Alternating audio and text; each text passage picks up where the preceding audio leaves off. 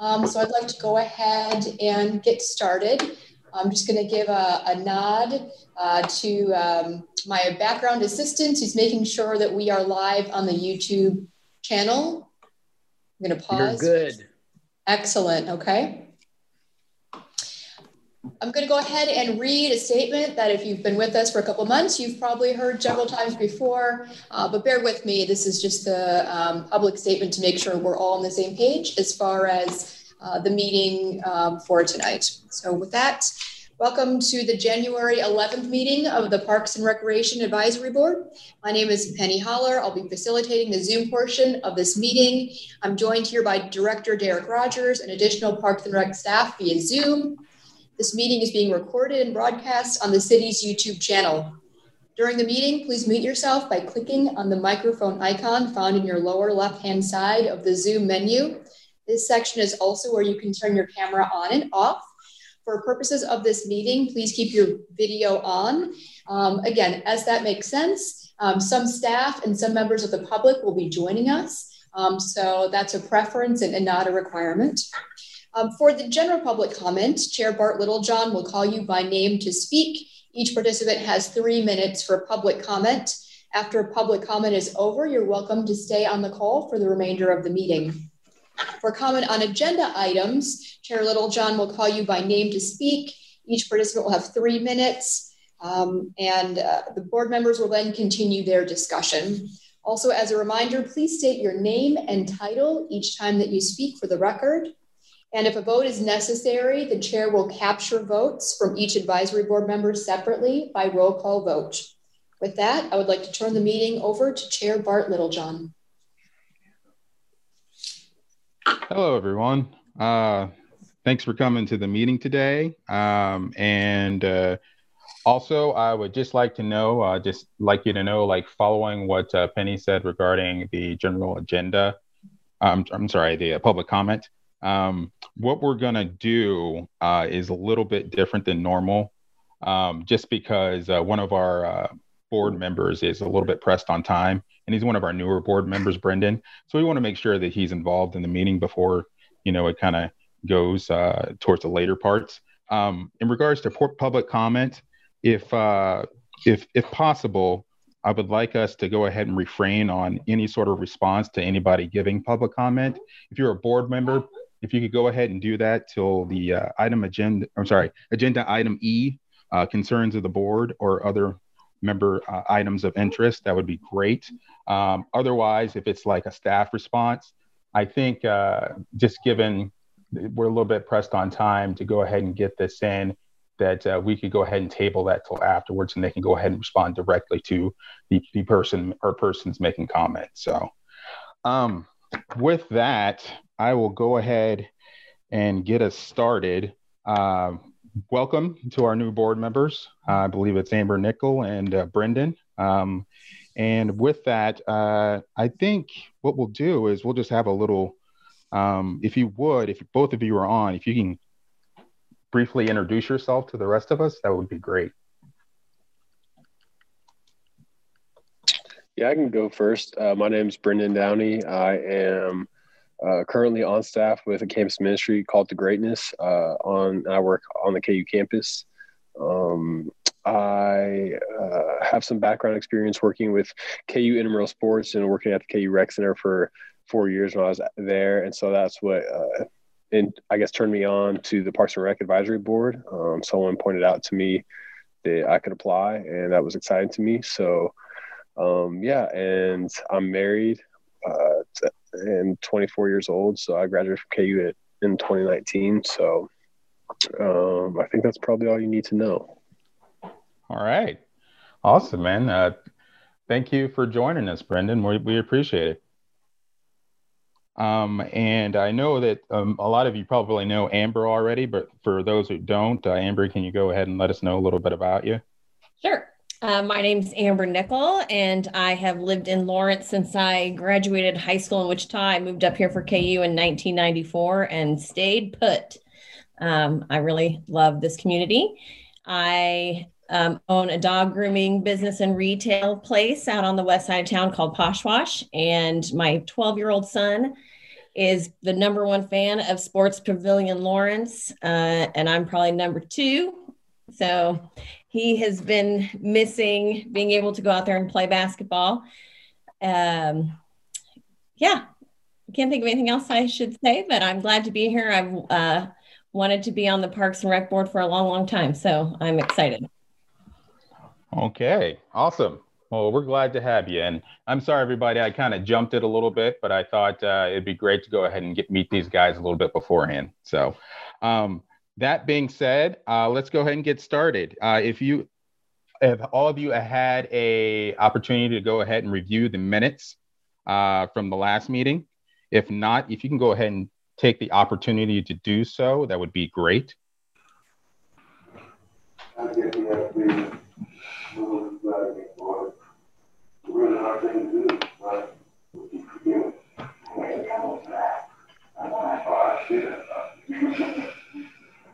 They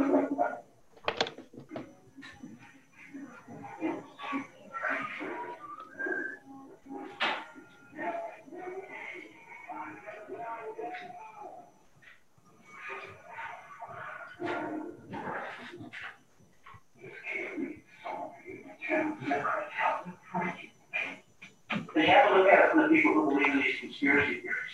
If President Trump is to get off, no kind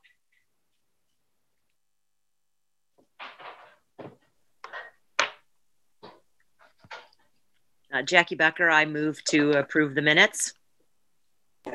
This is Val Renault. I have one typo to mention. Okay.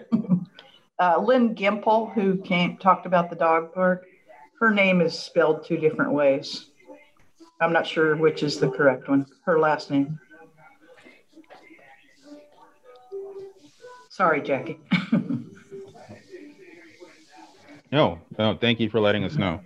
Proofreader here. Good catch. Uh, Penny, would we happen to know the correct spelling of her name right away? Or? Yeah, let's see if I can find it. I have emails from her.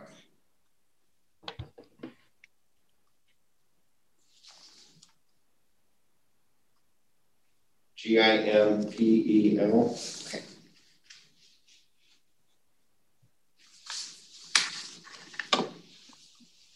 Penny Heller, management analyst. So I think um, uh, you heard uh, Director Rogers say that um, the correct spelling is G I M P L E.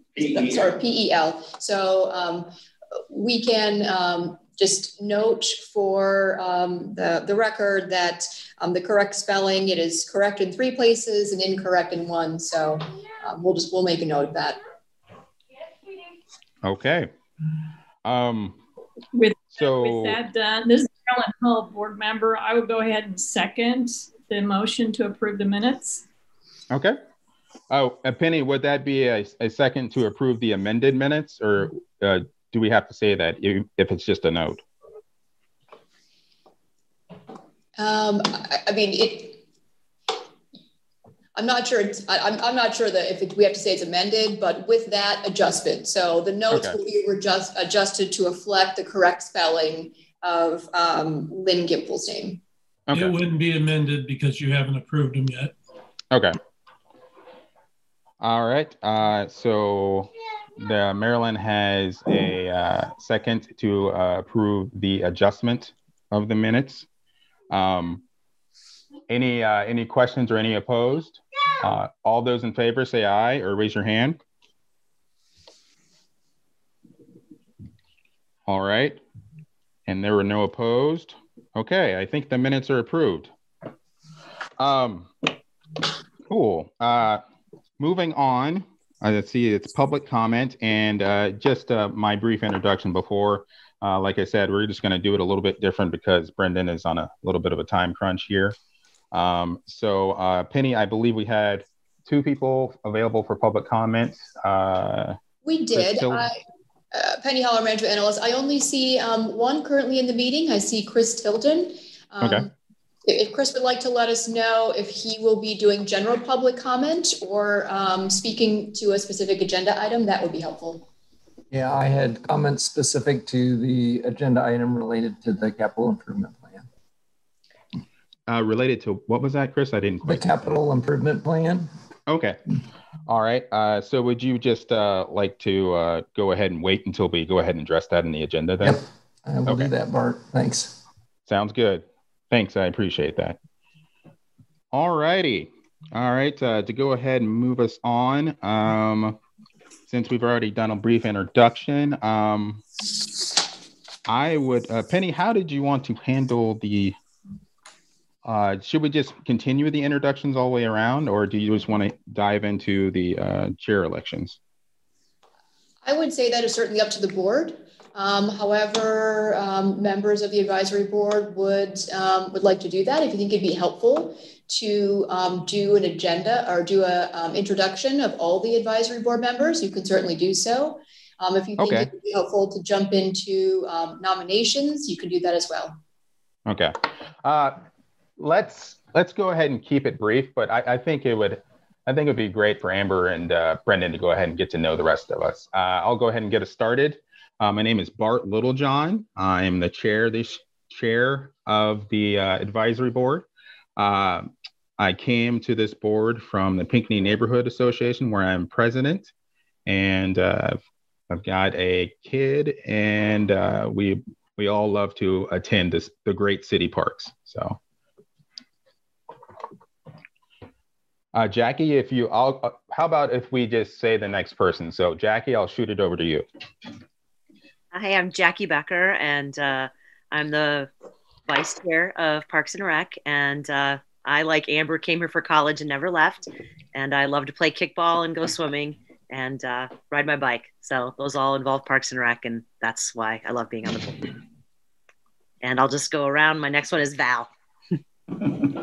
Okay, hi, I'm Val Renault. This is my third year on the um, board.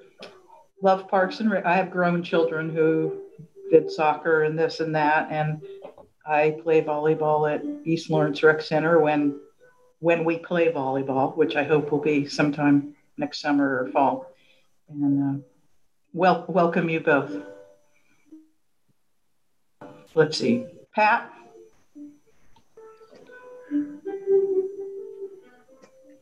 Hi, I'm Brendan. Nice to meet you both. I'm Pat Phillips. Um, I've been here as many years as Val, three years. Um, I worked in the VA uh, system for 28 years, retired there. I'm now currently a therapist part time at DECA.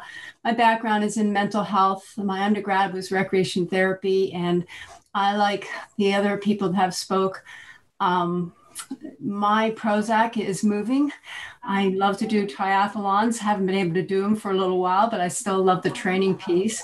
And I take advantage of all that um, Lawrence Parks and Recreation offer from the swimming pool to the trails to the bike um, loop. And so it's it's a passion of mine. So it's a it's a pri- privilege to be a part of this this committee. So welcome. And I will pass this on to John Nalbandian. Hi, I'm John Blazik. I'm um, I'm a, tra- a transplant here. I didn't come to school here. Uh, I moved here after I retired from education, being a principal in the Wichita area for 33 years and a coach and athletic director, and been a college basketball official for 33 years. And now I work for the NC2A with the college basketball national tournaments. Uh, been here for eight years. Absolutely love Lawrence. Extremely impressed with the Parks and Rec and everything they do. Uh, I use all their facilities, and uh, like Pat, I feel very honored being on this committee. Hey, uh, John, could you pass it to John Nalbandian? Sure, John. Oh, is that who I was? I was. Did I overstep that bar? it's, it's all right. It's all right. I'm sorry. Thank you, guys. Uh, John Nalbandian. I'm a retired uh, faculty member, of School of Public Affairs and Administration, University of Kansas. Uh, former mayor and commissioner here in uh, Lawrence, Kansas. Uh, been president of the Domestic Violence Board, Library Board, uh, presently on Watkins Museum Board and, and this board. So quite involved. So thank you. Pass it on to Val. No, already. Who's next? Oh, Marilyn. Hi, um, my name is Marilyn Hull. Um, I've also been on the board about three years. My background is in nonprofit management. I'm currently uh, mostly retired from being a nonprofit consultant. Um, I have two um, of my children and four of my grandchildren living in Lawrence. We're all active in using this, all the facilities. Um, so, very interested in all parts of the Parks and Rec program. My personal passion is trails. And uh, Brendan and Amber, you just lowered the average age of the advisory board members. So I'd like to thank you for that. Yeah, yeah, it's I, I've been knocked out of. Uh, well, I'm not sure actually. I know I was in the lower percentile, but now I'm I'm like in middle of the road, so that's nice. Um, um, staff, would you mind uh, go ahead and introducing yourself as well? Yeah. I am Derek Rogers, for uh, Lawrence Parks Recreation. Uh, think Pat Phillips and I are, are, similar in different ways that we had uh, backgrounds in uh, federal civil service, and uh, mine was also the military. I'm a Lawrence resident, grew up here, and have two kids. Uh, one graduated from KU as an engineer in aerospace, Another one is starting her senior year at the KU in engineering. Lee, would you like to go next? Absolutely. Um, I've lived here all my life. I'm, I haven't hardly left. I grew up on the playgrounds. I played in the leagues with Parks and Recreation. I attended Central Junior High. I attended Lawrence High School. I attended University of Kansas. I got my degree in education, master's degree in sports administration. I've coached something probably for 40 years. That's old. Uh, from CYO basketball to the baseball at the University of Kansas, Northside basketball, Free State softball. Uh, tough to get rid of me. Um, I've enjoyed the run. I've, the Parks and Recreation is, I mean, to have a job in Parks and Recreation is, I've been pretty lucky. Mark, would you like to go? I'm next. I'm Mark Hecker. I'm Assistant Director of Parks and Rec. So I oversee the parks, trails, facilities end of thing. Lee oversees the recreation and operations of the facilities. Um, I've worked in Parks and Recreation almost 40 years now with Lawrence Parks and Rec for 22. So I've been around a little while. Um, I do a lot of, I do youth coaching. I do volley, club volleyball. Been doing that for 19 years. I've also, also coached softball. I've coached just about every sport there is for youth. Um, still work, do a lot of golf. I do a lot of things on uh, parks and recreation activities. So I'm continually at the sports pavilion with volleyball and that sort of stuff. So that's me. Liz? Hi, I'm Liz Ramirez. I um, have been with Parks and Rec. Actually, on Friday will be my one year anniversary.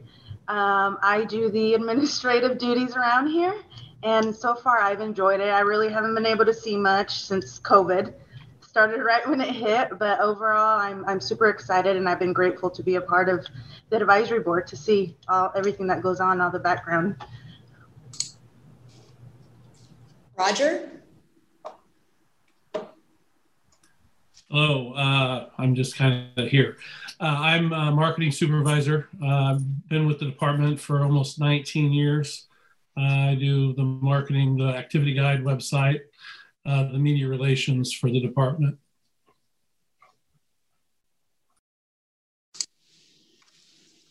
And I think I'm the last one of staff. I'm Penny Holler. I'm the management analyst here in Parks and Rec. I'm also your advisory board liaison.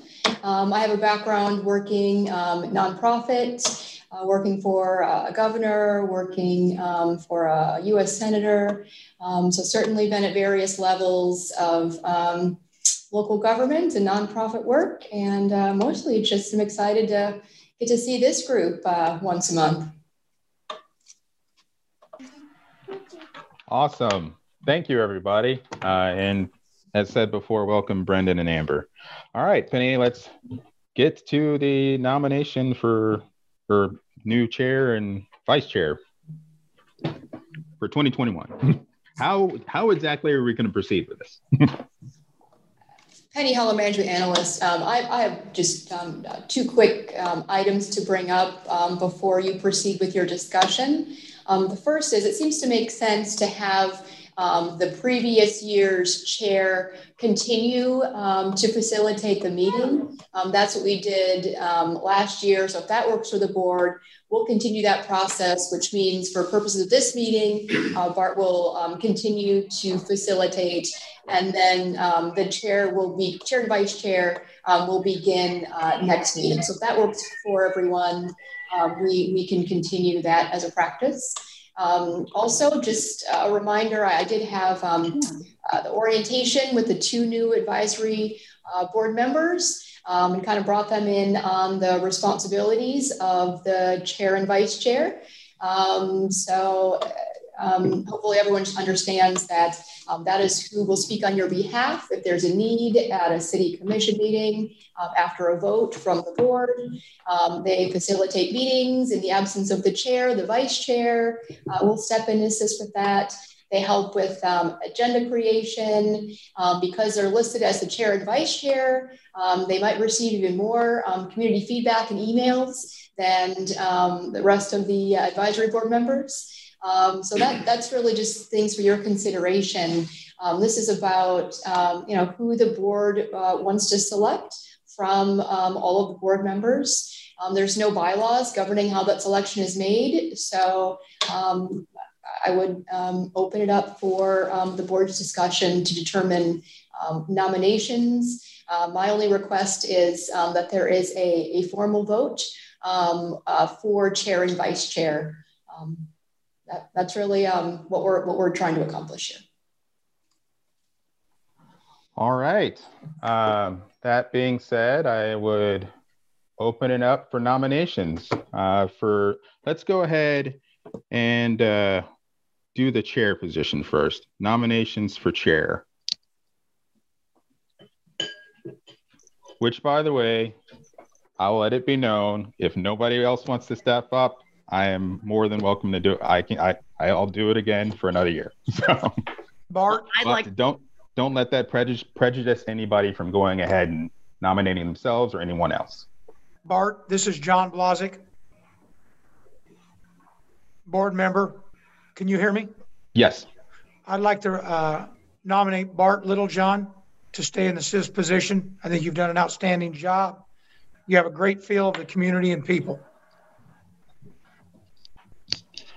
Thank you, John. Um, are there any other nominations for chair?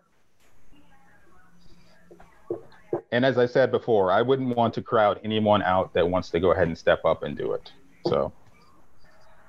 Um, this is Marilyn Hull, board member. I'd like to nominate Jackie Becker. She's willing to serve.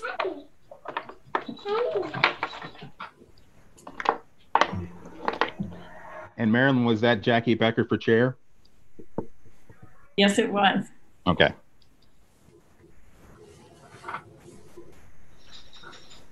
Um, I would like to say that I'd like to see if Bart would like to continue to be the chair, and um, maybe that would work. Um, I think with my world at the moment, with my career, because I didn't really say what I do in in this, um, I'd like to maybe wait another year or so, maybe, to be the chair. And so I would like to defer my vote for Bart. Thank you, Marilyn. I very much appreciate that.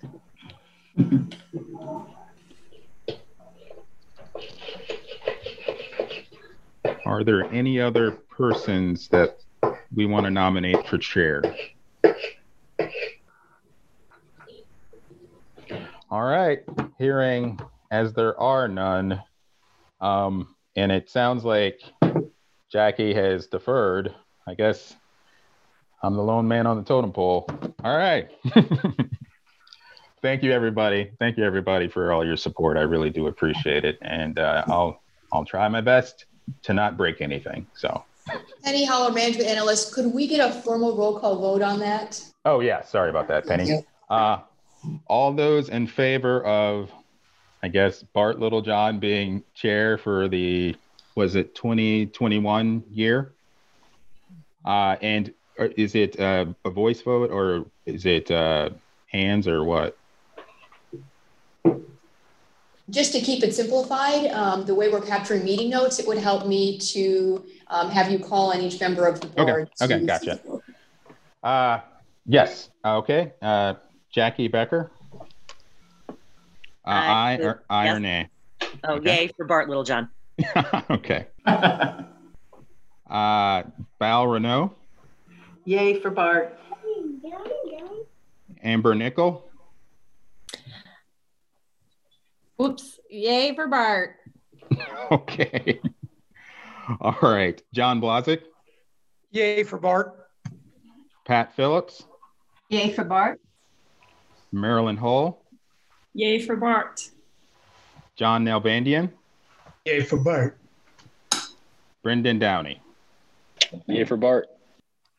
I think that is everyone. All right. And I didn't hear anybody. Uh, I guess uh, we'll go ahead and try the, uh, the vice president role uh, as Hey, well. Comrade Analyst, I assume the chair is voting for himself. Yes, yes. Bart is voting for himself.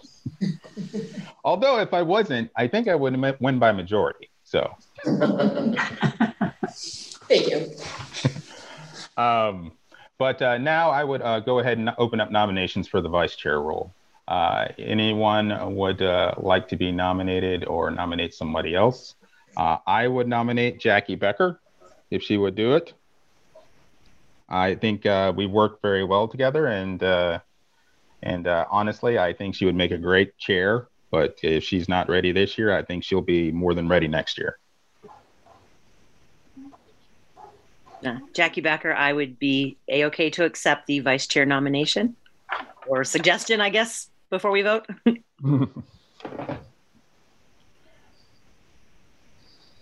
Is there anyone else that would like to uh, nominate anyone or self-nominate themselves?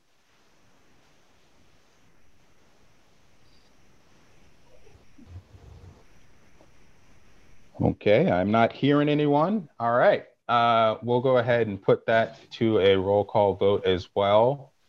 Um, I'll go ahead and start with myself, and it's the same as before. Uh, for Jackie Becker for vice chair, I would vote uh, yay. Uh, let's see.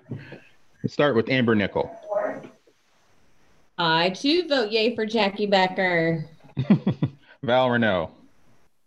Uh, yes, I vote yes for Jackie, and I thank both of you for being willing to serve again. Thank you. Uh, John Blazick. Yay for Jackie Becker. All right. Pat Phillips. Yay for Jackie, and thank you both. Marilyn Hall. Yay for Jackie. John Nalbandian. Yay for Jackie, and thank you both. Brendan Downey. Yay for Jackie. All right. And Jackie Becker. Yay for Jackie. That's just a weird thing to say. I know, right? It is. It, it is is totally strange, but you know, we have to.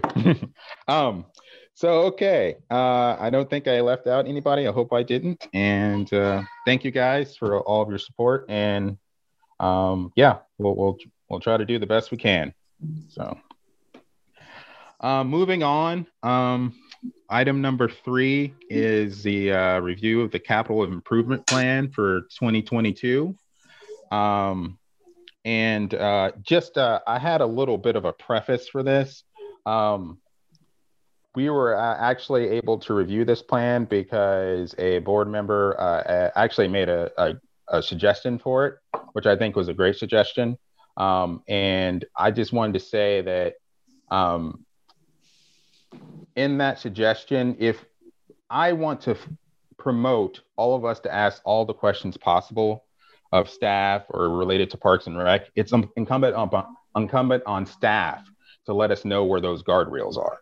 So um, I, I appreciate you know, that, you know, we're worried about overreach and anything of that sort. But uh, I just want to make sure that uh, we we know that we have the freedom to go ahead and do that, and I want us to go ahead, you know, try to make this uh, you know this board as inclusive as possible and as open as possible. So um, I just want to go ahead and let everybody know that. But uh, Penny, if you would, if you can go ahead and get us started on that.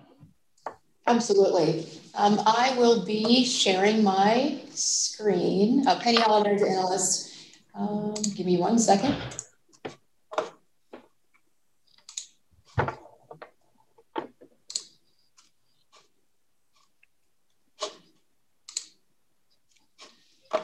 Okay.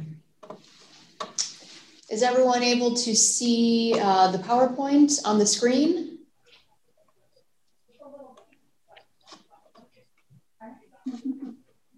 Yep. Perfect. Okay. Um, so again, this is just, uh, this will look familiar to those of you who were here in January last year.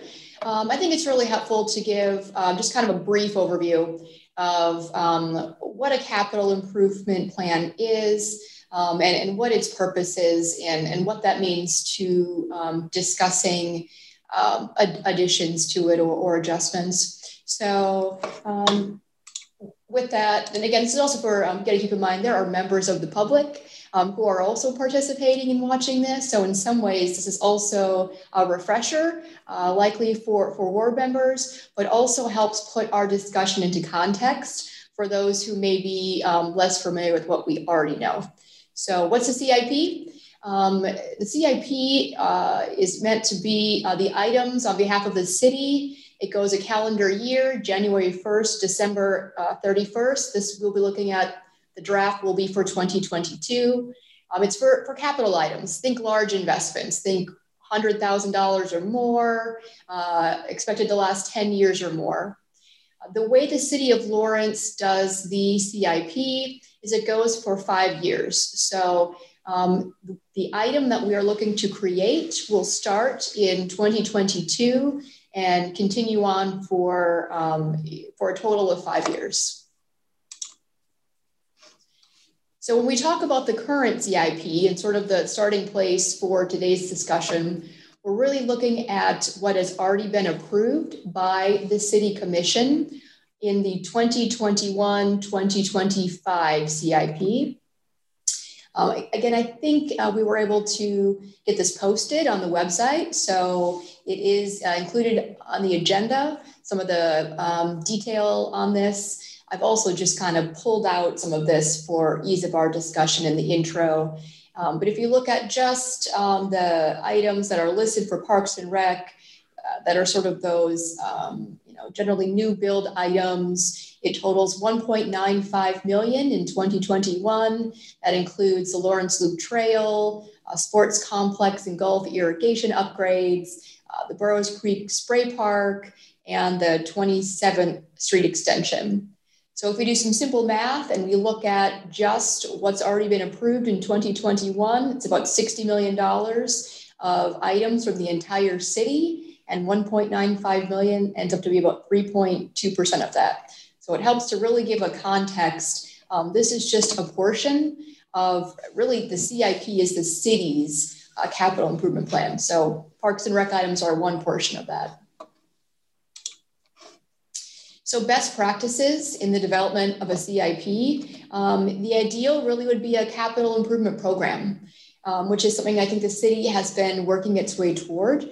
Um, that would be where you assess your current assets and uh, each of those assets has a repair or replacement schedule that you can then budget for and um, kind of have an anticipated plan for when that's going to happen. And also, most importantly, you have funding uh, that matches that anticipated schedule. So I think this is something that the city has really been working to um, put a lot of time and effort into um, reaching this. Um, and I think you'll continue to see um, adjustments and, and, upgrades to how the Parks and Rec Department and how the city puts together uh, the capital improvement plan. and I want to give a just a, a brief um, kind of an explanation, which uh, you know sometimes uh, discussions of capital improvement plans can be a little dry. I think it helps to put it in context. So, um, Penny, Penny, can I? Ma- I want to make a comment here. Absolutely. I want to make sure we understand the difference between a capital improvements plan and a capital improvements budget. So these items may be planned, but I don't know if they're actually in the budget. So the simple way to look at that in Lawrence is um, we budget for the first year. So when items are approved, so for example, if we're looking at what's already been approved, all of these items have funding attached to them. If we go out to future years, if we're looking at uh, 2026, at this point, there is not funding sources attached to that. So it's a plan um, based on what we know that seems uh, the appropriate prioritized items, that seems the appropriate year that we accomplish those items.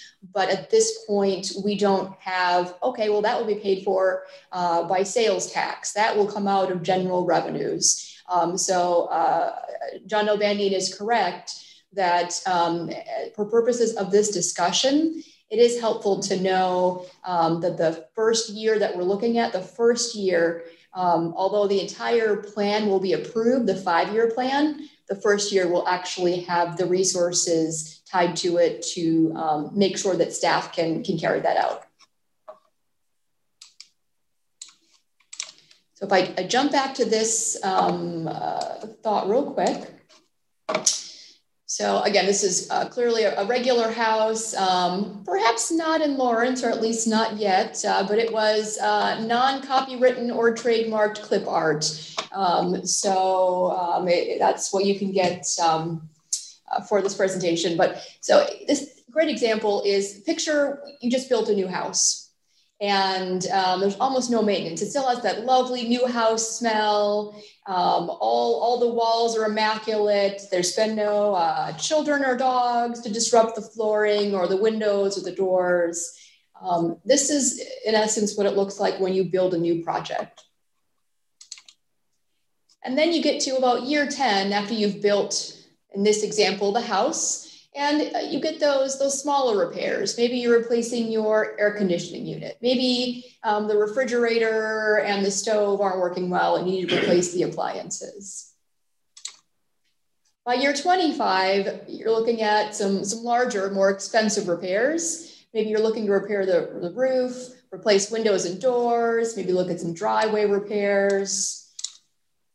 And by year 50 you're looking at some, some possibly pretty substantial repairs for the house. So foundation repairs, electrical upgrade, those types of things. So it seems obvious, but it helps to remember that the minute you build something, it begins to age. So um, it's really um, helpful as we're looking for, um, you know, how do we walk into this process of determining where those investments need to be made to keep in mind um, part of that is building new, um, and part of that um, is maintaining what we um, already have. And that's the same thing with our house. So, um, when you bought the house 50 years ago, um, did you have a plan for, for maintenance? Um, those are the same things that, as, as staff, we you know look back and you know some ask some of these questions. we also balance um, you know, between that, that maintenance needed to keep that item and additions. Uh, let's say you bought the house at age 25 and it's 50 years later, you're now 75. Um, perhaps you realize it's time you need to expand the garage, you need to build new.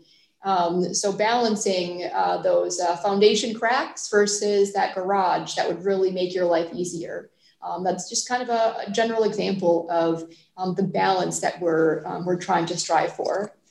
And as items, uh, as assets age, um, some of the key questions uh, is the house still meeting your needs? Um, are the things that were built 50 years ago um, still effective? Uh, uh do they still work? And um, also looking at, uh, you know, whether it's personally or whether you're dealing with taxpayer dollars, um, when is it most cost effective um, to, to build something new or to, to acknowledge that perhaps what was built 50 years ago isn't quite quite meeting the need. So hopefully a simple example, um, but to give a little context to, um, to the discussion. So staff is, is currently um, just in the beginning stages of starting to draft the CIP. Um, we start looking at the already approved CIP. Um, you'll recall that is a five-year plan that was approved. So that's really the basis of um, where we begin looking at this. Um, as we talked about um, our new house and its aging, it's the same for all the assets in parks and recreation. So there's considerations for safety. Uh, can we get matching funds? Um, what are some ADA items that need to be addressed? And where we received complaints on um, items that maybe aren't meeting um, community expectations? Uh, excuse me, Penny. Absolutely. Uh, hey, this is Brendan Downey Advisory Board. I am having to step out of the meeting. Sorry about this, everyone. Um, I promise next month I'll be there for the entire of the meeting. But thanks for introducing me to you all, and I look forward to being here next month.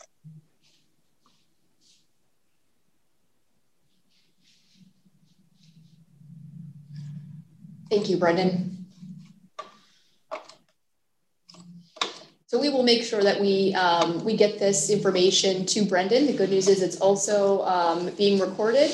Um, so we will make sure he has um, all the information um, that the all the members of the advisory board have. Um, going back to how staff begins its this process, we really look at our resources. So I think many of you have, have are aware of and have been involved with the city's new strategic plan. The plan has been approved by the city commission. Now it's really being um, looked at and assessed to see where the next steps are to um, make that plan more actionable. So I think we will all be seeing um, more, uh, more work and, and, guidance from that strategic plan. Um, the city has been working to develop a CIP scoring criteria. So that's certainly um, items that, that we consider. We look at um, what had been in the Parks and Recreation Master Plan. We look at asset management assessments. This could be on uh, playground quality um, and other things. Um, we take into account citizen requests and complaints, and we look at uh, emerging items. What, what items are, are people using less of? Um, and, and what are some items that um, you know we're really seeing around the country um, in Parks and Rec um, are becoming more, more popular. So again, this is fairly early on. Staff is really in the uh, exploratory um, stage of looking at the capital improvement plan. Um, but we think it's really helpful to bring the members of the advisory board on early as we have these discussions um, because that is one of the roles of the advisory board is to um, provide based on your expertise i think it was great everyone um, was able to give that um, reminder introduction of um, all the expertise and knowledge that um, is brought to staff by board members and and prevent, present your feedback. And then also you you hear from members of the community. So have the opportunity to speak um, from what you've heard and what your experience is. So again, a, a um, reminder, disclaimer um, that uh, the city manager is ultimately responsible for the budget development. So if there are items that arise in this discussion that aren't on the um, already approved CIP, this is really uh, for discussion purposes at this point um, and they um, have not um, yet been recommended by the city manager for consideration. Um, there's also public engagement that happens throughout the whole budget process. Um, so this is, again, fairly early on. And uh, most importantly, it really is up to the city commission to make budget decisions. So um, from that aspect, both staff and the advisory board um, have, have a, a, a, helpful role in, in working on those recommendations um, to the city commission, but ultimately they're, um, they represent the community, they're the decision makers. So um, if, if anyone has any questions on that process, we can cover them now or we can touch base on them um, one-on-one if necessary. Uh, with that introduction, um, as staff has started this process, we do have key questions and uh, considerations. Um, I'd like to turn it over to uh, Mark Hecker to walk us through that. Um, but I also want to give advisory board members the opportunity, if you have any questions uh, based on kind of this introductory presentation you think that we need to cover before we move along. Penny, this is John Blazik, board member. Um, I responded to the email, and the only reason I want to explain right now in a matter of a minute or two being on this committee three years, and I followed, watched the first CIP plan three years ago, and I was absolutely floored and impressed with how well our employees do because I watched it from the start to the finish. And I watched Mark Hecker uh, diagram, explain, and I'm coming out of the school business to where you got to know where every penny is. And I was just floored. And after three years, when I read the email to where we had someone wanting or, or a board member wanting information, and we're talking 22 to 26, I think we've got to be fair because I also know how much you guys ask for input from your employees. And by what I read, I think we're way off, we're long ways down the road. And I don't know if you've had time to get much input from your employees. So when I read preliminary stages and we're not at the stage where we would have a draft submitted to the city manager. And I know we haven't had input. That's why I was concerned. Are we starting awful early for all this? start to question. So I didn't mean to come across direct, but I wanted to let people know I've watched this for three years and our people do a great job if we give them time on this CIP from a recreational standpoint. That's all I need to say.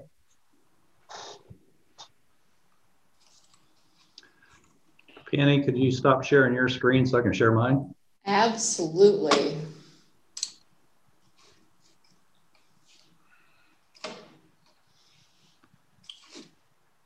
All right, is that where everyone can see it? Is it big enough? So what this is, is just a summary sheet. So each one of these projects has a full detail sheet that has pictures and cost analysis and operational impacts.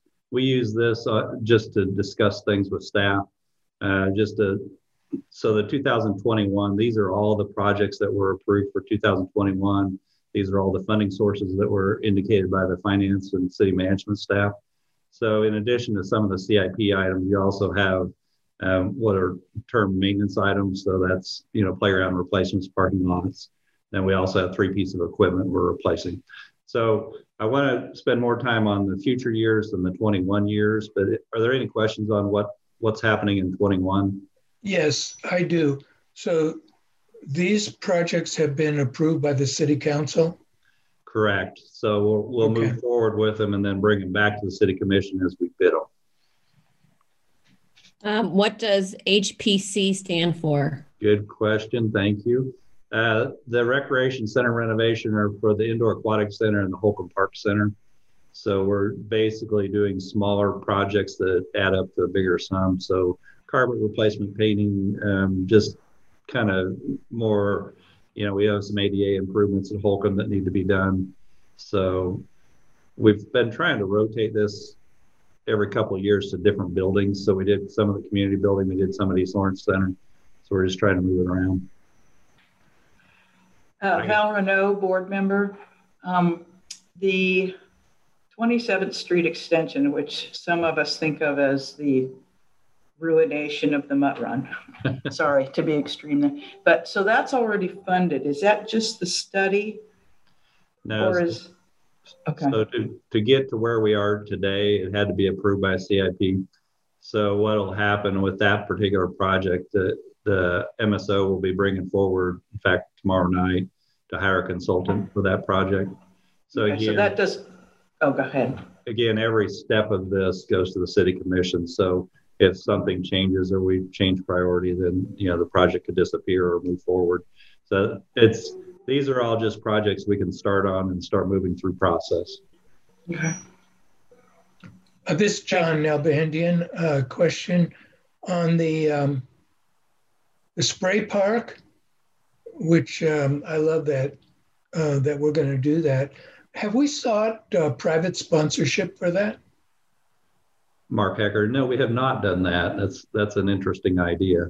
Yeah, why not? I mean, mm-hmm. I think that'd be really cool, especially since it's on the east side of town. I mean, the hospital might be very interesting since everything they're doing is on the west side of town. This might be something that they would be interested in helping with. Mark Hecker, Parks and Rec, I think that's a good idea. We can sure uh, consider that and see if we can leverage a little bit of additional money or something. Um, this one's kind of a unique one. So it's the MSO department's working on a raw water feed from the Clinton Lake uh, Dam. So what this does is convert our irrigation from city water to raw water. Uh, this portion of it is just for our pumping station at the golf course and then also the YSC complex. If done, we would be conserving, you know, city water that hadn't been treated. So we'd use raw water straight out of the lake. These are some higher dollar equipment replacements. Uh, boom mowers, one that has the arm that reaches out over the ditches. Uh, the chipper, we're going to try to get a grapple truck which picks up the waste from forestry, and then the roll off truck is used to transport mowers and skid loaders. So that's our total CIP for a year. So pretty good, I think. As we go to 22 through 25, so all of these have been vetted once. In other words, they've all been scored against the city CIP scoring system, and they've they've made the cut to this point. Now, none of these have been funded yet. So, as as John Nalbandian mentioned, these are projects that are out there and have been fit into a, a funding program, but each year is reevaluated. So in this, we continue to roll maintenance items. So we're trying to replace a couple playgrounds a year. We have 39 playgrounds. So if we just keep up with that, yeah, I think we can, you know, eventually get to where we're in pretty good shape. Parking lots and roads were in the in our master plan identified as a fairly major concern. We have almost 100 parking lots in our system. So this is something we're just going to keep hitting year after year. Youth sports complex, adding ADA sidewalks out there. If you, are frequent of, of the youth sports complex, you'll know there's a lot of fields. Some of them don't have good access from parking. So that starts to work with that. Outdoor Aquatic Center replacing pool slides, uh, Lawrence Loop. This is this is another section of the loop. So this is Peterson Road to the hospital. This is currently in design phase. So the hope is the design comes forward, then the funding gets allocated. So they, it's kind of weird on some of these bigger projects. We almost have to start before we actually know the funding is going to be available. There's been a grant applied for for that project. So hopefully the grant comes through, everything comes together in 2022. Eisenhower Road is the park behind the police station. So that begins development of a master plan there. Broken Arrow is one of our more popular shelter and, and park locations. This looks at ADA improvements of both the restroom and the shelter. Any questions on 22? My goal is to not change these since they've been vetted once and scored once. So we may want to add a thing or two, but I'd like to, if, possible, unless things are way out of whack, not pull things off. So that's kind of the, it's a little bit of a funding game we play is that, you know, once they've seen it, once they've approved it once, we want to continue to stick with basically the same list. The ones where we'll want to add is probably in 22. If there's something that's missing, and I'll show you some things at the bottom. Uh, 23 does a couple of the same things. So these are kind of maintenance items. This starts to look at a cemetery shop. This has been a master plan item. So in other words, we have shops at both Oak Hill and Memorial Park. This would consolidate them. Community building, we've talked about major enhancements to the front end of the community building to bring it either one, bring an elevator to the front or take the entrance to the back. So that's that. Carnegie building, we're starting to look at renovation on some of the older part of the building. That's a 1902 building.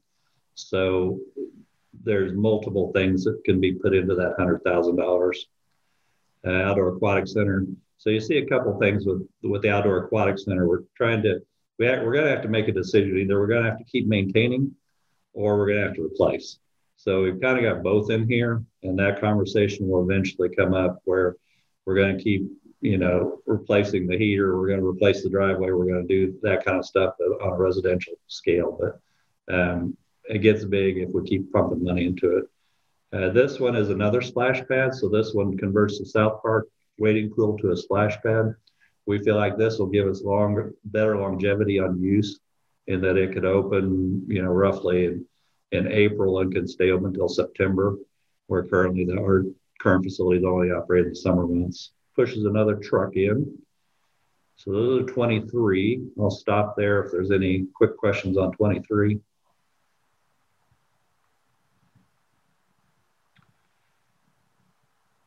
Amber Nickel, board member. Just out of curiosity, um, why do you got to get rid of the diving boards? that actually, we, I don't know if I mentioned, we, we actually had a staff group. So all the supervisors for all divisions, all the managers, that was actually a, comment from our aquatic staff also that they may not want to do that.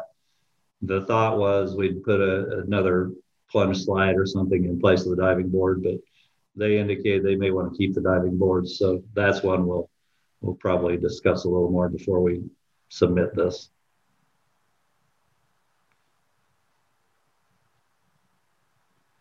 Twenty-four again, we're sticking with the same top two. This one we start looking at again. Um, these are in our master plan, so renovation of Lions Park, Clinton Lake Softball Complex also has a renovation component.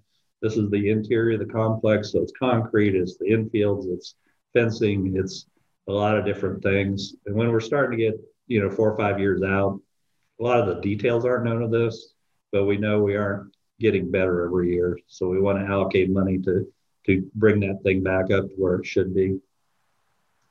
Sports pavilion adding additional baffling in the ceiling for the sound acoustics out there. This is something we've been working on a little bit by little bit. But if we don't get done by 24, we'd like to go ahead and finish it. We know the turf in the sports pavilion should be aged out by 2024. That's the life cycle of it. So this one, we're planning a life cycle replacement. Currently, it's fine. so we want to look at, you know, we think it'll be done by then. Tennis and basketball court replacement. We have a number of courts, and you'll see when I go down to the bottom, we're probably gonna have to move some of this money up to 22 because we have four or five courts right now that aren't in good shape. So we need to look at that. Uh, youth sports complex, adding more asphalt. This one is one we know we're going to have to add. So this is again a programmed replacement. We did all the cardio and fitness equipment at Sports Pavilion and the other facilities in 2019. We're getting about five years out of those. So by 24, we're going to have to come back and do those again. Questions on 24? Uh, yeah, uh, Mark, what happens with the uh, the replaced cardio and fitness equipment? So basically, on those, especially the sports pavilion, we get such a high use. Those things are basically done by the time we get to that five year mark. In fact, we'll usually start dropping a few of them in the fourth year. So most of them are just ready to be traded in. We'll get a trade in value for those. Quite oh, trade in. A lot of money, but uh, we do get a, a certain trade in allotment for those. Yeah, because I'm thinking that maybe some uh, citizens, residents might uh, might value some of that stuff. Yeah, it's the, they're when we replace them, they're pretty well ready to be replaced. You know, we have boards going bad or belts going bad, or you know, a lot of electronics will be going bad by that fourth year. When we get to the fifth, it's it's usually getting to the point where we need to make a pretty major investment. Um, this is Marilyn Hull. I have another question, Mark. Um, given that the Lawrence Loop has been um,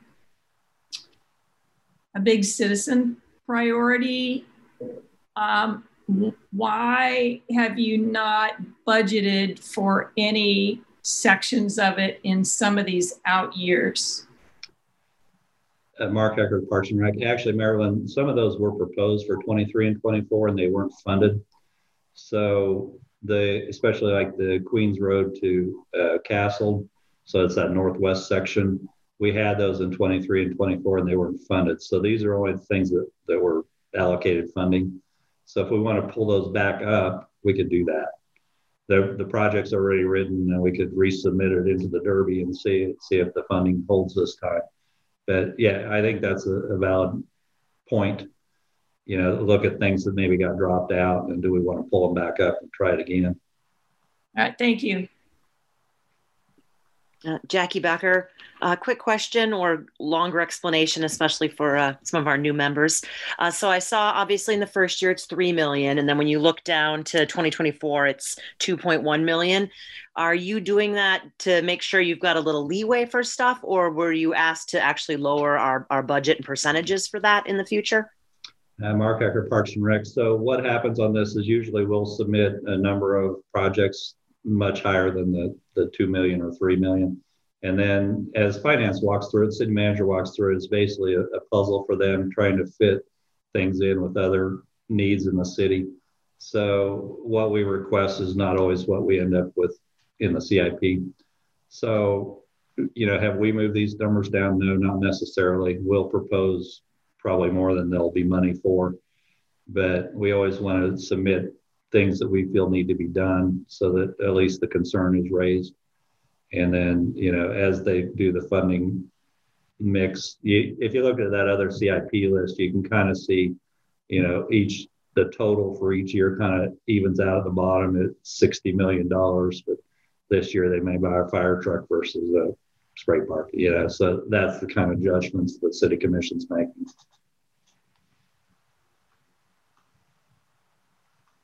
Thank you. Mark Hecker, Parks and Rec. Uh, back to 2025, same thing on top top two items. We do another spray park, so this would be a total of three if we got funding for all these. Uh, youth sports complex, we did some lighting improvements in 2017. We would propose to move the rest of those to LED lighting for energy efficiency.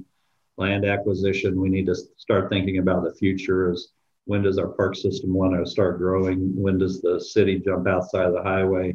We want to be out in front of that with park acquisition so that we're not paying premium dollars for parkland. Um, this year also hits some major facility renovations. So these were all in our master plan. So we've we've placed these what was in the out year. So you know renovation of East Lawrence Center, Holcom Center, Prairie Park Nature Center, the Indoor Aquatic Center, and replacing the outdoor pool. So it's a little contradictory that we were up in the top there fixing up the outdoor pool, and then we're down here, we're talking about replacing it. Uh, good news is it made it into the CIP. And I think a decision will have to be made in the next year or two as which way we're going to go with that. Are we going to keep plugging money into the existing facility or replace it with something more modern? So, questions on 25? This is Pat Phillips, board member. Mark, um, regarding those renovations, I mean, they're very high um, amounts. Is there ways to stagnate that in different years so it's not all in one year? Uh, Mark Hecker, Parks and Rec, yes. Um, sometimes we get economy of scale by doing everything at once. So we hire an architect, that, kind of like the school district did. Mm-hmm. They'll do multiple improvements in multiple buildings. Um, yes, they could be spread out to different years you know, the indoor aquatic center, for example, is one we've talked about adding event space out there so that we're more capable of, of handling some of those big events. That one's been there. The Prairie Park Nature Center, we've talked about a classroom for years and years. Yeah, I, you know, would it be better to spread them out? Maybe, or it might be better to hire one architect to, to renovate a little bit of everything throughout the system so that everybody feels like they got something in their neighborhood area. So, yeah, that that's a great conversation point though.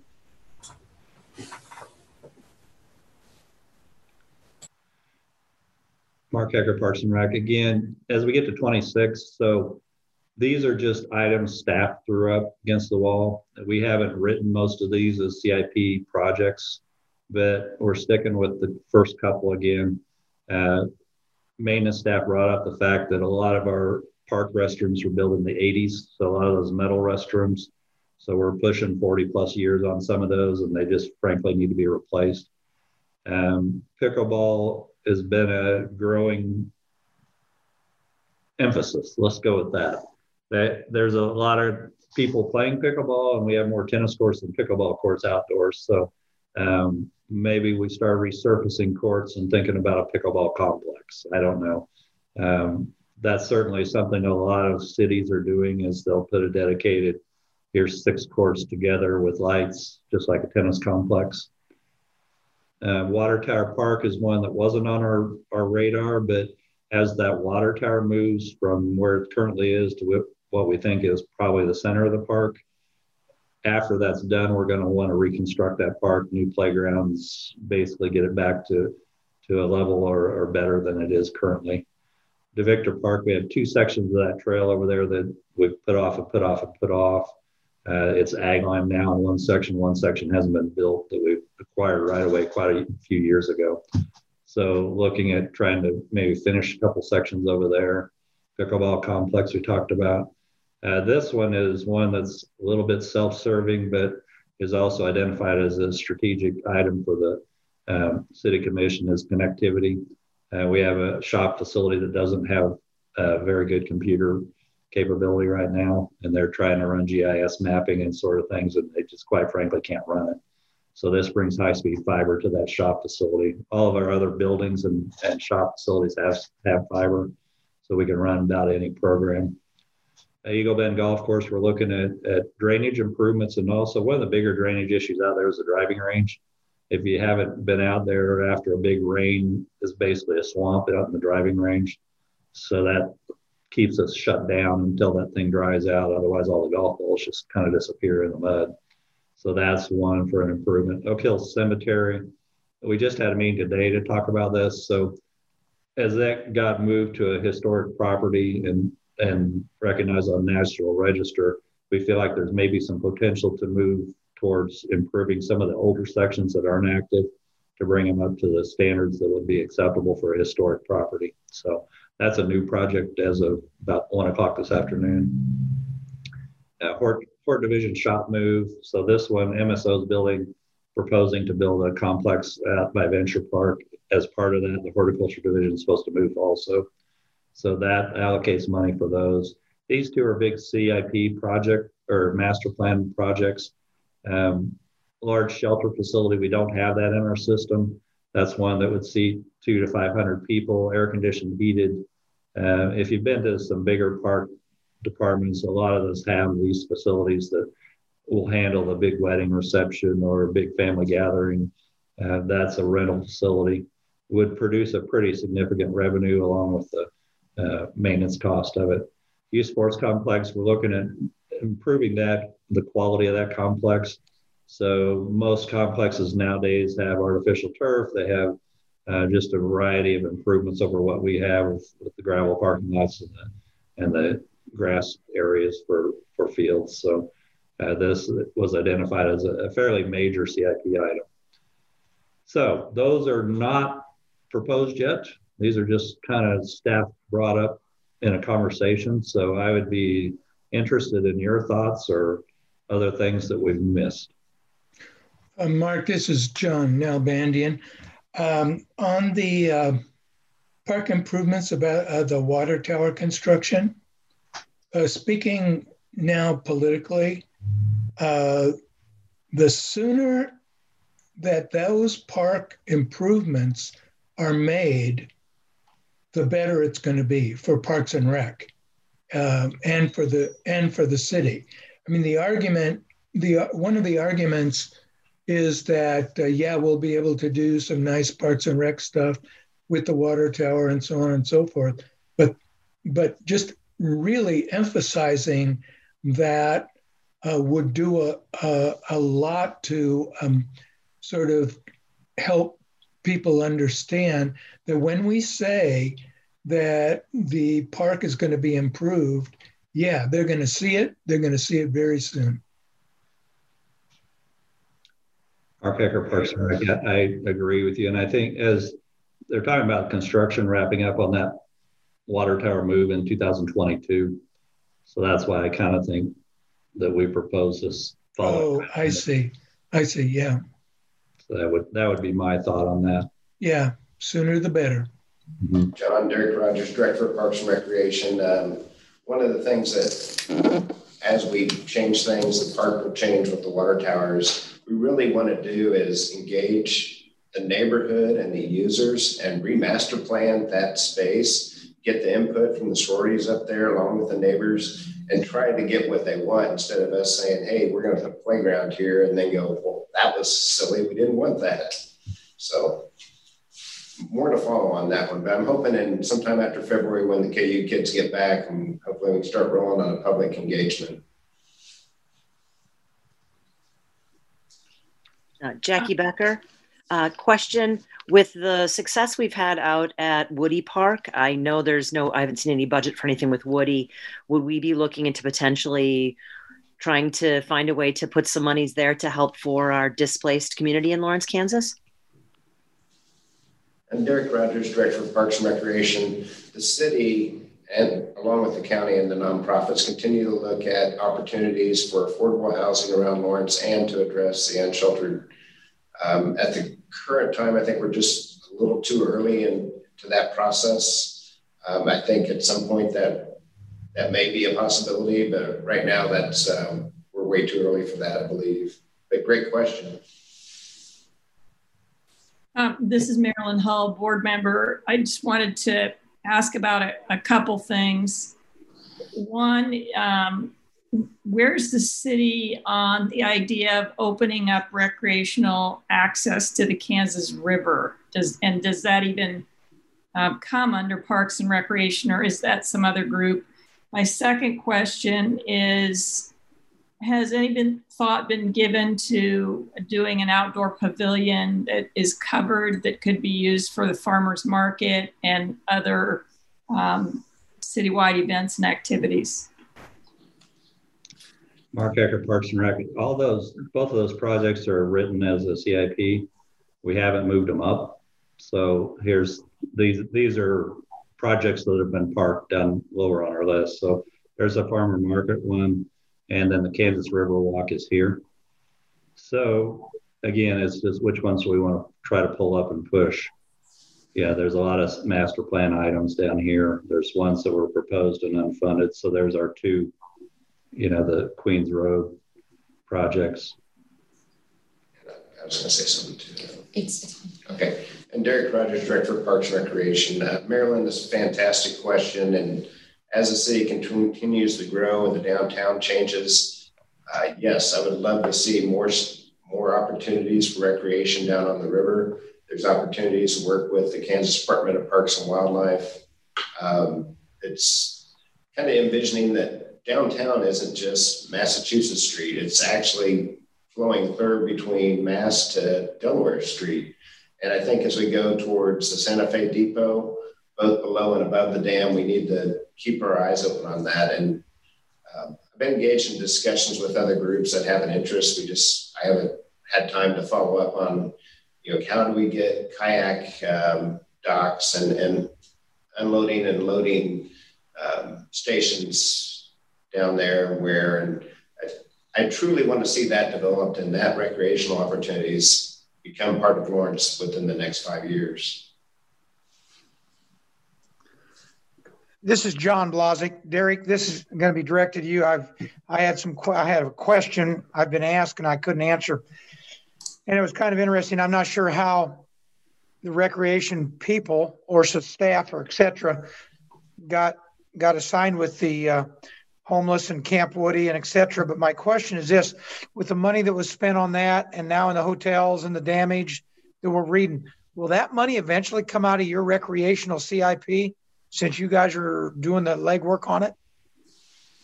Derek Rogers, Director of Parks and Recreation. Um, I will say this the city staff did a phenomenal job, and I'll give credit to Brandon McGuire from the city manager's office and Penny Holler from our department. That within a week, uh, coming up with an RFP, getting hotels to bid on it, and putting together an agreement with the hotels and MOU with volunteers to get a program up and running in such a short time is, is phenomenal. To manage a program where it's new to our staff, so they did the, the legwork, and then I have staff that are working on the day to day project management and the volunteers. The volunteers have run in the churches in a congregate setting. they know how to manage that very well. Um, this is a non congregate setting, which provides a lot of new challenges. The demand to use that space went from, I believe, about 38 the first day, and it increased just about every day until it got up to about 107 or 109 people. So we had a contract with one hotel and we had the overflow to another hotel. As we go forward, what we're trying to do is focus on our efficiencies and reducing costs, reducing damages, reducing the fees associated with uh, room cleanings and, and uh, linens and, and whatnot, smoking fees. and I think we're starting to turn the corner on that. Um, we are maximizing the space of what we have available. Uh, at the end of the day, it is uh, general fund, it's city funds, but uh, also it's not coming out of our budget.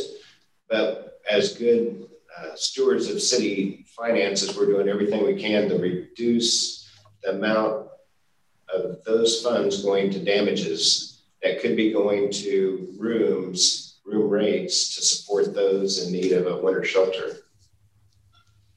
Penny Holler, management analyst. Um, I'd also like to, to echo what Derek said um, and just speak from a, a budgetary standpoint. Is um, if you recall, we have actually three sheltering programs going on. So there is uh, Camp Woody, um, there is the uh, longer term um, shelter, well, longer term, uh, three month sheltering uh, program uh, we're working on in partnership with the Lawrence Community Shelter. And then there is the third, which is truly just the overnight winter shelter program. Those first two programs, uh, the city has grant funds to run. So, um, Camp Woody, initially we had CARES Act funds. And as those funds have ended, the city was able to obtain um, federal and state uh, ESG funds. Um, those same funds also um, allowed us to do uh, that second program uh, in, in coordination with the Lawrence Community Shelter. So over half of the dollars spent on this are actually coming from um, outside grant funds. Thank you, Penny. And this is John Blazek again. Yeah, I knew that. And, you know, funds, we're all smart enough to know they'll eventually run out. That's why when Derek said it comes back to the general fund, and I didn't know if it's going to trickle back to your CIP numbers in here. So, because they aren't going to get smaller. I mean, well, we know that, and you, I mean, everybody knows that. So, I was just curious if the funding is going to eventually affect your recreational budget. Derek Rogers, uh, Director of Parks Recreation. Um, as far as I know, it will not, but that's really a CMO question for, you know, what's the impact of programs on budgets and the finance directors. Okay. Thank you.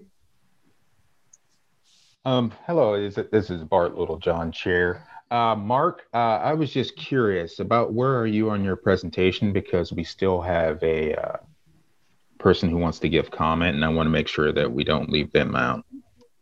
Mark Hecker, Parks and Rec. I'm done presenting unless the board members have more questions or concerns. All righty. Does anybody else have any concerns for questions for Mark? Penny Heller, management analyst. It also wouldn't preclude the board from continuing on the discussion after that public comment on this agenda item. So um, you can choose after public comment to then um, revisit or um, end the session. Yes, exactly what Penny said. um, I'm not hearing anything, so I'll go ahead and uh, give the floor to Chris. Um, Chris, as Penny said before, you have three minutes uh, for public comment, and uh, if whenever you are ready, uh, you can go ahead and proceed. Great, thanks, Bart. Thanks to the chair. Thanks to the advisory board for giving me the opportunity to speak. I, I will make this quick. There's just three points I want to comment on. One, um, and these are all related to trails. Um, I wear a lot of hats, but I'm I'm really speaking for myself. Uh, one, I want to commend the staff for the 150,000 that already is budgeted for planning of the Lawrence Loop. I don't think we often have included planning funding um, in a proactive way. So that was a great thing that we did last year and had that approved. My understanding from comments made at the Multimodal Transportation Commission, I think in December, is that those uh, that that planning fund will be used both for the Peterson to hospital section that Mark alluded to that's in the 2022 CIP as well as the section um, that will extend Burroughs Creek Trail all the way to Constant Park. Um, Mark did mention, uh, so that's first point. Second point that Mark mentioned the 1.6 million in 2022. Um, actually, 600 and 600,000 of that was from general obligation uh, debt projects. Another roughly million is proposed from a KDOT grant. That grant has been submitted and will, um, I think we will know from the Kansas Department of Transportation by January if that is funded or not, which would then allow us to build that section from Peterson uh, to the hospital. If not, we do have 600,000 in general obligation debt uh, that was proposed for use for that Peterson to hospital project. I would love for Parks and Rec, if that grant does not come through, to propose to the city that we consider using that money for the essentially the section from we're going to do some work this coming year and we'll then have the trail to about 7th and Delaware. Um, I think that 600,000 would be adequate to take the trail all the way to the Santa Fe Depot. Um, we should have the planning work done if it's used in this year's budget. Um, that's just really a critical section to uh, connect the east part of the city to downtown. It's consistent with the downtown master plan, um, Parks and Recreation master plan, our strategic plan. Um, you know, our, I think our entire loop mileage system is based on ground zero being at the at the Santa Fe Depot, which isn't yet connected to the trail system. So you know, the, the timing would work because I think we'll know in January if we receive that grant. If we don't, I think there's then a question about could we use that 600,000 in local funds uh, for other sections of trail. And I know I'm almost out of time, so I guess my third point would be I do very much support what Marilyn said about taking some of those unfunded projects, proposing moving those back into the CIP in out years I think it's really important for grant agencies to see the commitment of the local agency uh, to do this work um, as we are seeking grant funds. And so I think that's really important as well. Thank you for the time. Um, and um, thanks to Parks and Rec for the great work that they do, you know, both in budgeting and implementing it as they carry out their work. Thanks. Thank you, Chris. Uh, we appreciate that. Um, all right. Uh, since since our next agenda item is uh, board and interest board items of interest, and we're pretty much to the end of this. Does anybody else have any comment on what Chris said? So I'll just go ahead and open it up now. Yes, I have a question. Uh, John Nalbandian, I have a question uh, regarding the continuing um, education, the fitness centers, and so on and so forth. Um, I had a resident uh, let me know that uh, they got two different emails. Uh, one for regarding lifelong um, classes, and the other regular classes, and they're very different. Uh, different durations of classes, um, different start stop time so on and so forth. And the question is why why weren't those coordinated? Should they have been coordinated? Why didn't people in the lifelong uh, classes get access or information about the regular classes? So what what was all that about?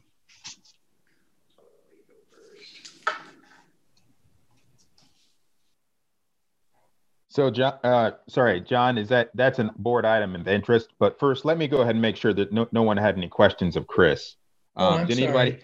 No, no, that's okay. Uh, did anyone have any any questions of Chris of what I, what he just said? Um, this is Marilyn Hull, board member. I don't have questions, but I concur with his suggestion that um, allocated matching funds um, if the grant, the grant that's currently in front of KDOT is not funded, I concur that it would be good to use that 600,000 or so dollars to complete um, 7th to 8th Street extension of the Burroughs Creek Trail.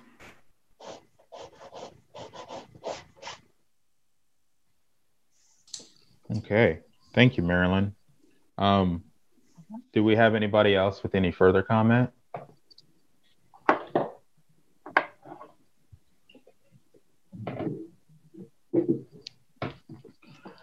Okay. I'm not seeing any. Um, Chris just sent everyone a, a link. Um, so uh, thank you for doing that, Chris.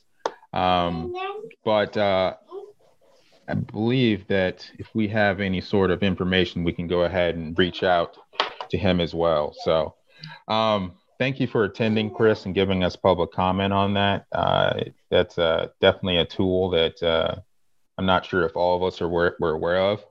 Um, and we, we truly appreciate that. So.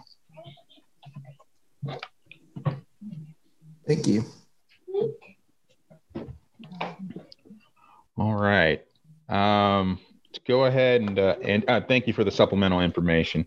Um, to go ahead and move us on, uh, item E, concerns of the board, members, items of interest.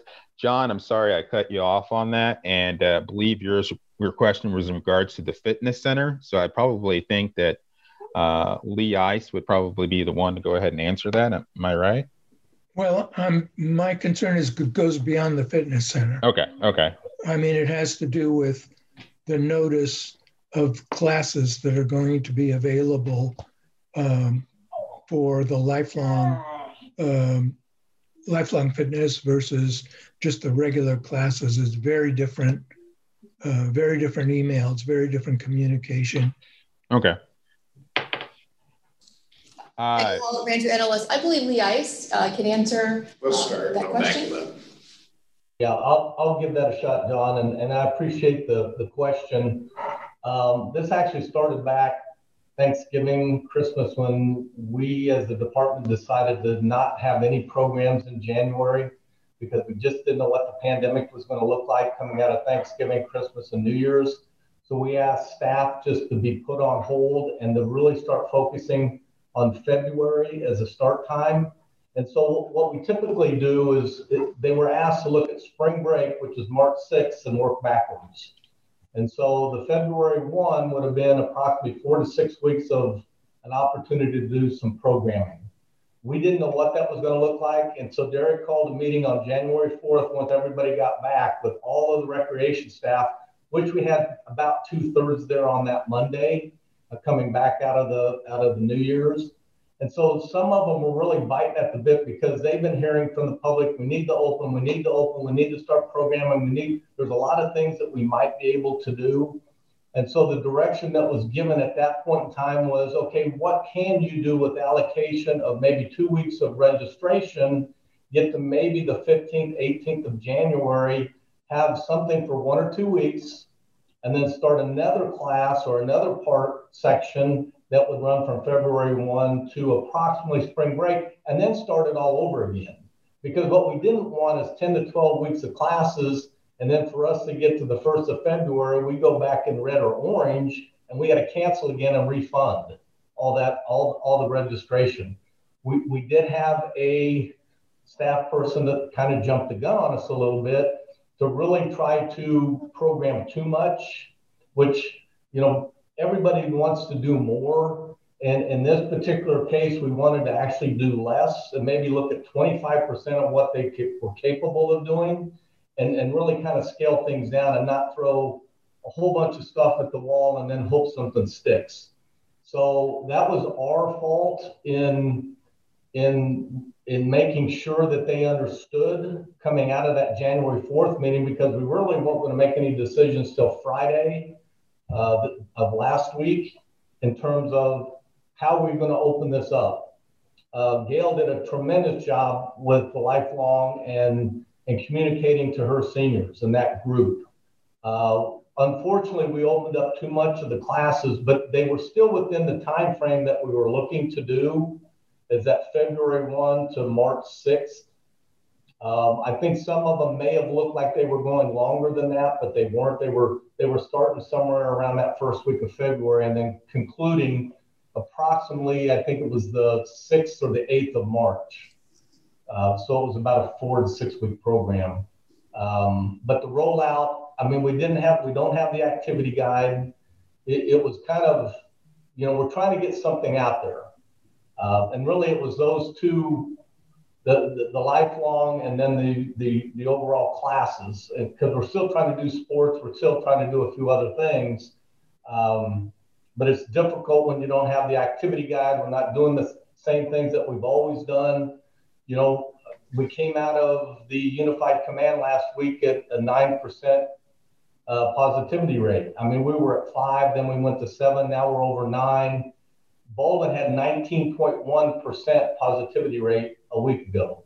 So we don't even know what's going to happen this Thursday. Uh, if we if we get back to orange or red, we may be shutting down again. So we don't we don't really know. But but rec staff has to have the opportunity and the time to plan. And typically it's about a two week registration. They have to get they have to get instructors lined up. What can they do? What they're what are they available to do? When are they available to do it?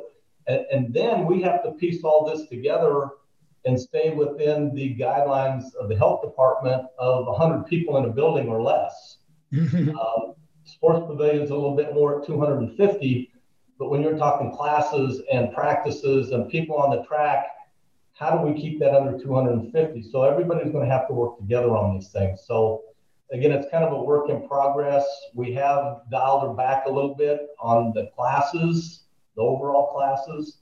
Um, but again, it wasn't perfect, and I think it was just misinterpreted, or you know, we just it, it wasn't handled very well, and that was our fault. Well, Lee, the the lifetime classes are only for two weeks, and then the other class, the regular classes go uh, much longer than that. What what happened there? Well, the, the life the lifelong classes, I mean, that was that was something that Gail wanted to do from the 15th of January to the 1st of February, and then she could do more after that. There was another four to six weeks after that. And yeah, so, but she only did two weeks. Well, the January ones, the February she did two.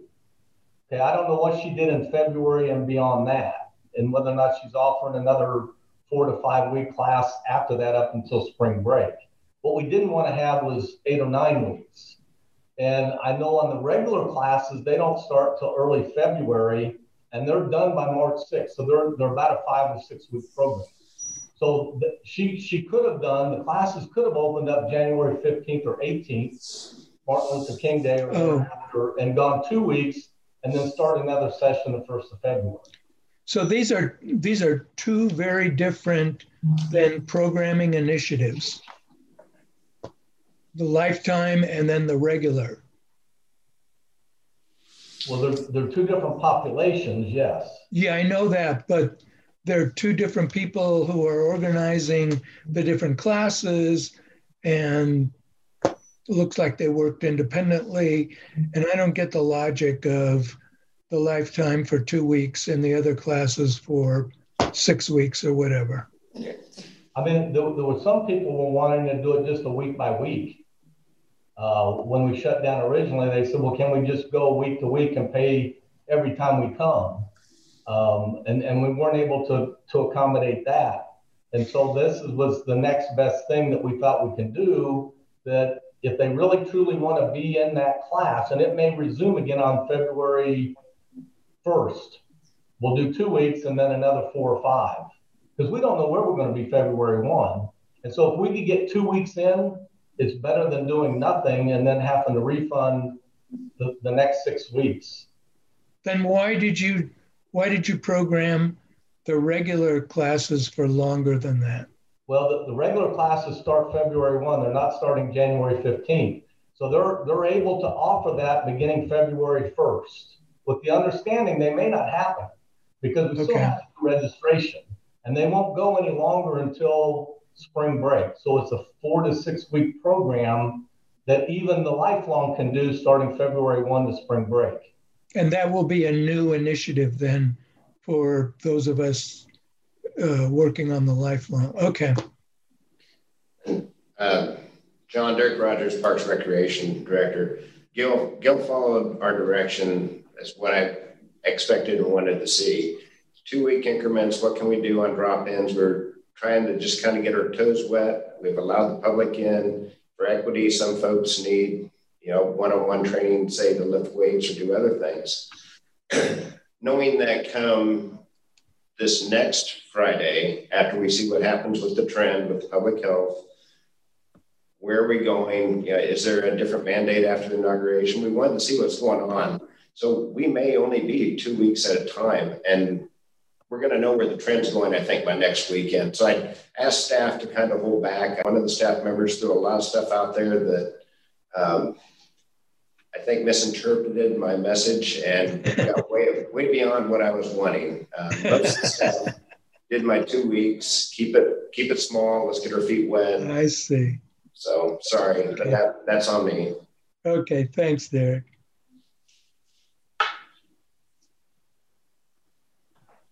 All right.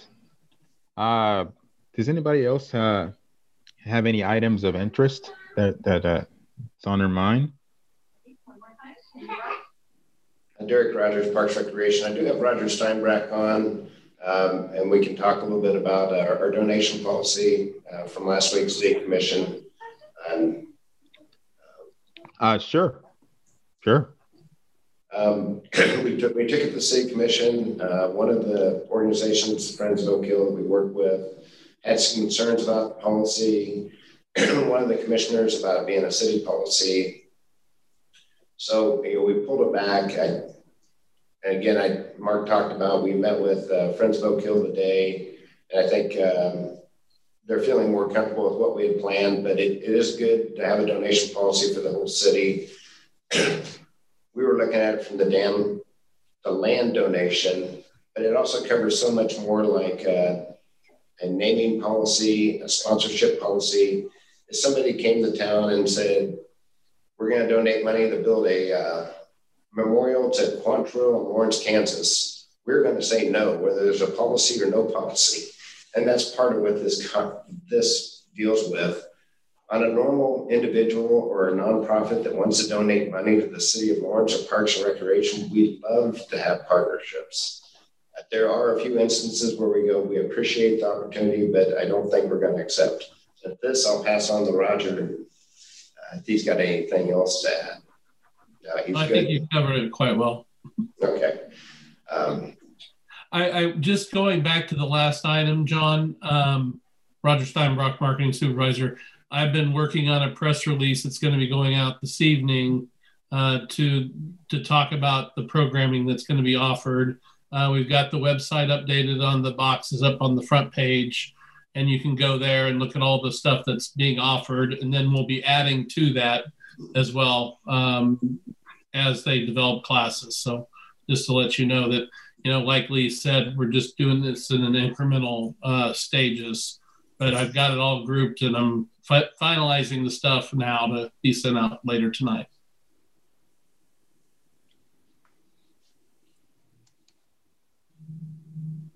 Cool. Thank you. Thank you, Roger. Appreciate it. Um, I would like to say as well uh, um, that uh, the the CIP discussion is just the first iteration of this. Um, we will be also continuing it. Uh, um, I believe Penny will will we will be continuing it next next month as well, right? Is that correct? Penny Holler management analyst. That was the plan. Yeah. So really kind of this meeting is, you know, kind of once the CIP bring everyone in on the base discussion and then maybe really kind of delve in a little further in February.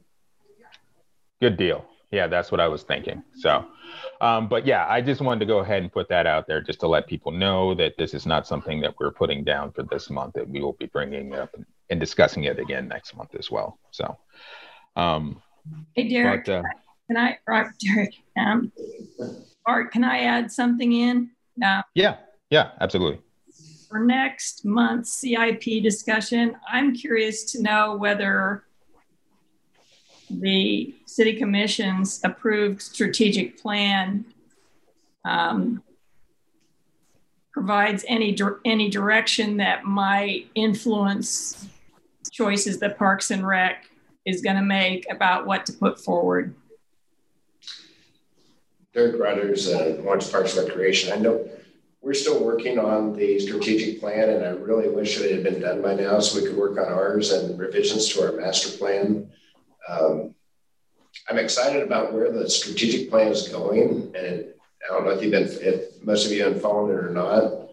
Um, but without it approved, I don't know if it's going to have any impact on that. Um, I'm fortunate enough, many people on this uh, call from city staff are involved in different areas of the strategic plan. Um, Roger, Mark, myself, and I, I, think I've got one of the coolest, and of course, everybody probably thinks they do too. Ours is unmistakable identity, and that's on one of the outcomes, um, which deals a lot with uh, not only Parks and Rec, but our, our, our downtown, our uniqueness as a city. Um, so I, I, wish it was done, but I'm, I'm, not quite sure when the date of completion of the strategic plan is going to be. I know it's a city manager and a, a CMO priority, and they have put a lot of um, resources and time and, into getting to move along. I don't know if anybody else has any other input I might have missed. Porter, I, I, know you're mic'd off, but uh, you're one that's uh, front running on, on this project also. Wow, threw Porter under the bus. Nice. Uh, he might have walked away. Penny Holland Manager Analyst. He's also running another meeting, so oh, okay. um, he's he's uh, doing dual service uh, this evening. Uh, Penny Holland Manager Analyst, though I, I, would add, yeah, many of us are on um, the committees because really we have the strategic plan, but it's sort of what are the next steps and, and what does that mean? These are um, you know really exciting goals for the city, um, but but where does that leave us? Exactly that, uh, Marilyn so as we're looking at the CIP, what does that mean? I think we are, we as, as staff um, are, and, and members of the community are still having those conversations. Okay, thank you.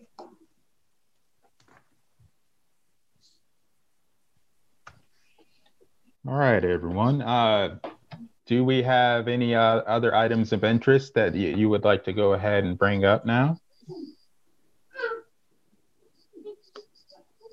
Hey, Bart, this is John Blazik, Advisory Board member. I just mm-hmm. like to compliment Mark and those guys on their CIP presentation.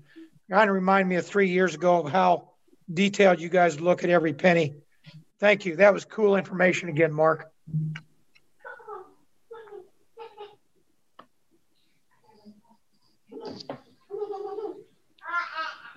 All right. Uh, yeah, thank you guys for putting that that information together for us, and you know, uh, getting that turnaround and getting that uh, preliminary information out to us so we could go ahead and review it. We really do appreciate it. Um, I'm not really hearing anything else, so uh, what I'll do is um, move us on to our next item, uh, staff update. Uh, I believe uh, there was an attachment there. So, does anybody have any comment or anything they want to add about the staff update?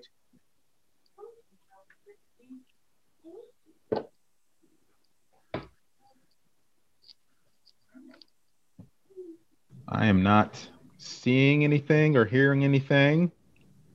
Mark Hecker, Assistant Director. One thing I'd like mm-hmm. to point out on that, uh, some of the, the work the Nature Center is doing on continuing education things where they're just basically getting things out to people so that parents can work with their kids on, on science projects. They're doing a lot of work with videos. So I kind of want to call them out as kind of going over and above and not just sitting and waiting for people to come to the nature center. They're shooting stuff out to folks. So just wanted to call that out a little bit.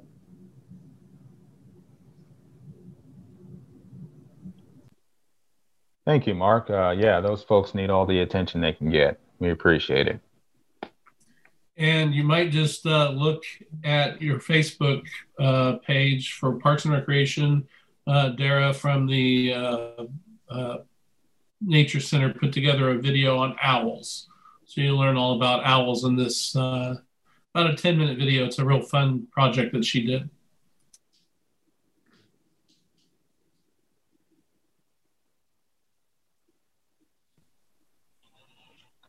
All right. Uh, do we have anything else to add about the staff update?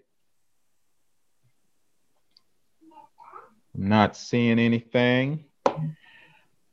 Okay, folks. Uh, I think that'll do it for our meeting. Um, unless anything, anybody else has anything to add, uh, I would entertain a motion to adjourn.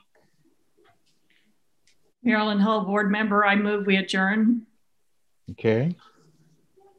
Marilyn Hull with the motion to adjourn. Is there a second out there? Val Renault, board member, I second. All right.